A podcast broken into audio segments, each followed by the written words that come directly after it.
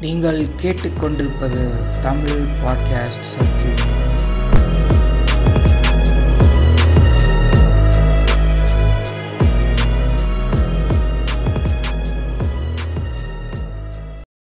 வணக்கம் மக்களே இந்த எபிசோடில் லோக்கியுடைய ஆஃப்டர் வாட்ச் அண்ட் ரிவ்யூ அதை தான் இந்த எபிசோடில் நம்ம பார்க்க போகிறோம் இந்த எபிசோடுடைய ரைட்டர் யாருன்னு பார்த்தீங்கன்னா பிஷா கே அலி.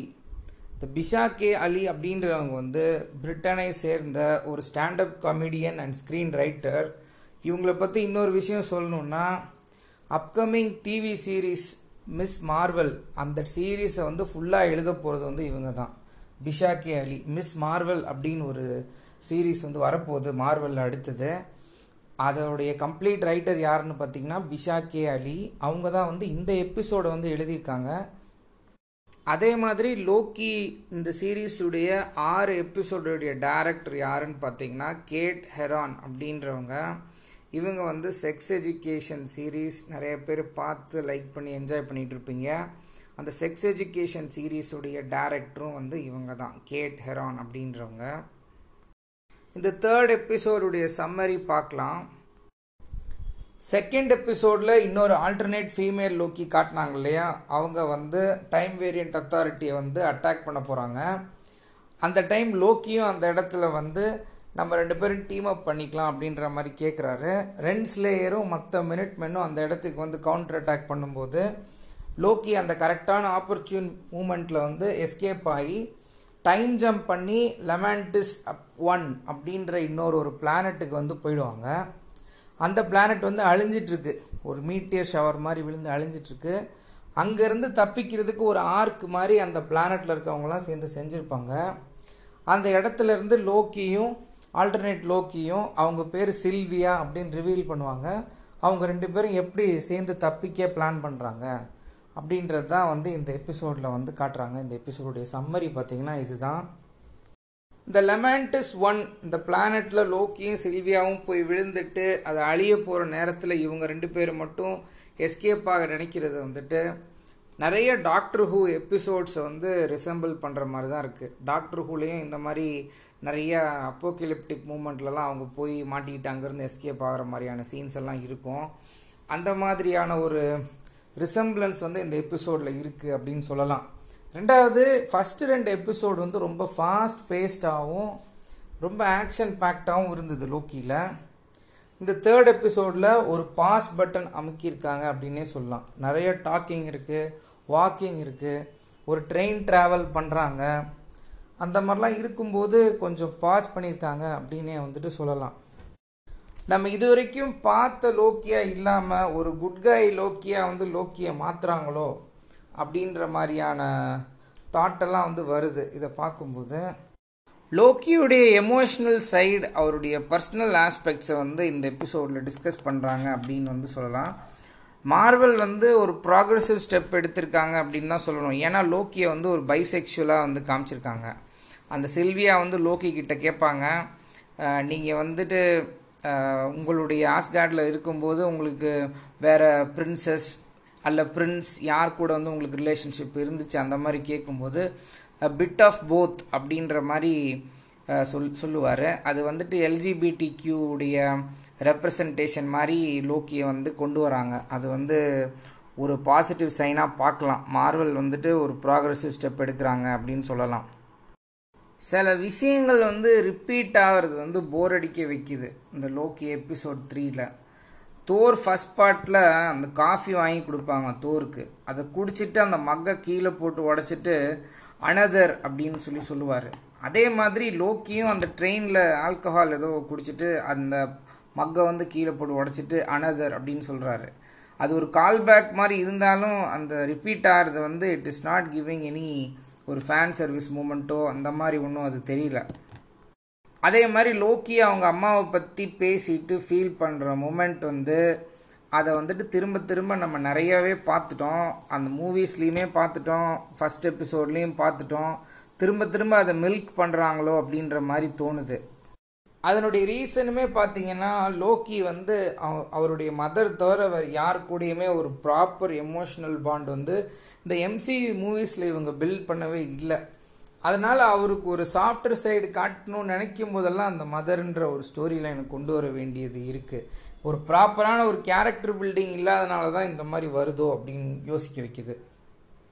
அந்த பிளானட்லேருந்து இவங்க ரெண்டு பேரும் தப்பிக்கணும் அப்படின்னா அந்த டெம்பேட் அப்படின்ற ஒரு இன்ஸ்ட் ஒரு டிவைஸ் மாதிரி இருக்குது அதை சார்ஜ் பண்ணால் தான் அவங்க அங்கேருந்து டைம் ஜம்ப் பண்ணி வேறு இடத்துக்கு போக முடியும்.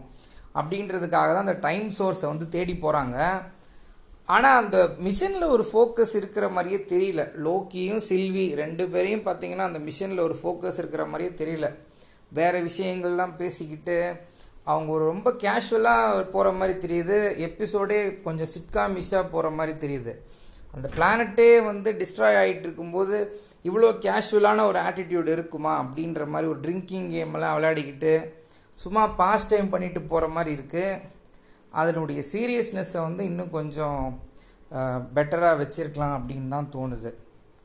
அதே மாதிரி லோக்கியுடைய காஸ்டியூம் வந்து அந்த formal attire with a tie அது எதுக்கு அப்படியே மெயின்டைன் பண்ணுறாங்கன்னு தெரியல. அவருடைய மேஜிக்கில் டக்குன்னு அதை சேஞ்ச் பண்ணி வேற ஒரு காஸ்டியூமில் அவர் இருக்கலாம்.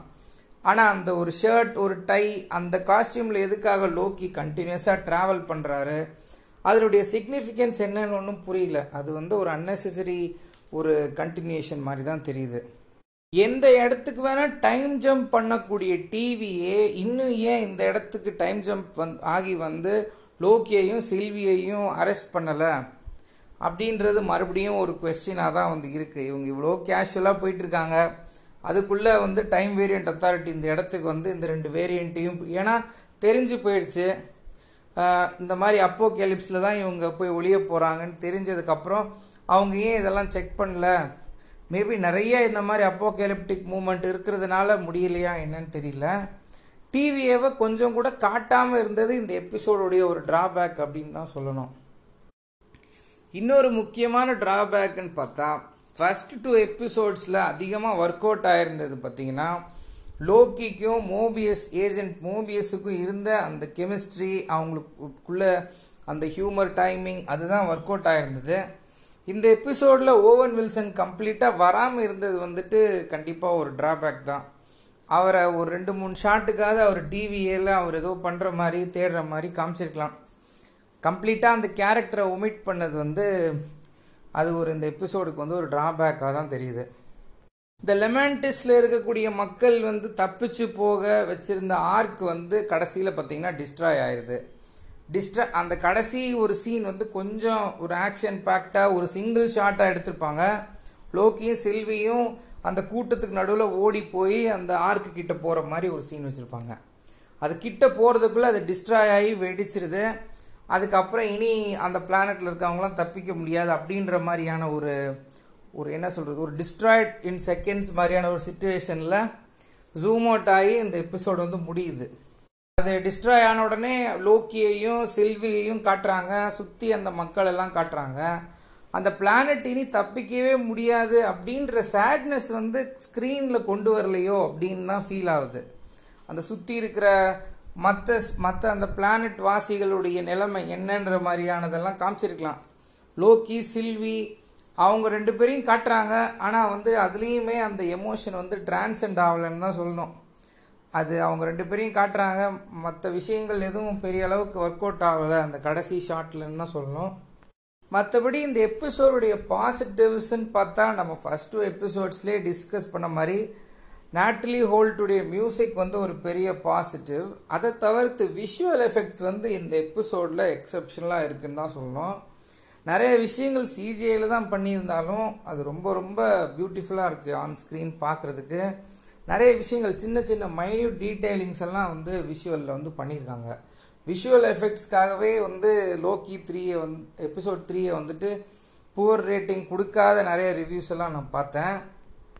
ஆனால் ஃபர்ஸ்ட் டூ எபிசோட்ஸ் வந்து கம்பேர் பண்ணும்போது ஓவராலாக லோ இந்த லோக்கி எபிசோட் த்ரீ வந்து ஒரு சப்பாராக தான் இருக்குது ஃபர்ஸ்ட் எபிசோட் ரொம்ப எக்ஸப்ஷனலாக இருந்தது. செகண்ட் எபிசோடில் சில ட்ராபேக்ஸ் இருந்தாலும் அதுவுமே ஒரு நல்ல ஒரு எபிசோடாக இருந்தது. ரெண்டுமே ஆக்ஷன் பேக்டாக இருந்தது.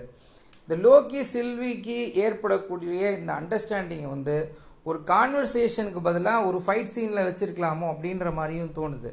அந்த போயிருக்கக்கூடிய அந்த லெமான்டிஸ் ஒன்னுன்ற பிளானட்டில் ஏதோ ஒரு ஏலியன் க்ரீச்சரையோ எதையோ இவங்க ஃபைட் பண்ணுற மாதிரி வச்சு அதில் ஒரு கம்ராடரி க்ரியேட் ஆகிற மாதிரியெல்லாம் வச்சுருக்கலாம்.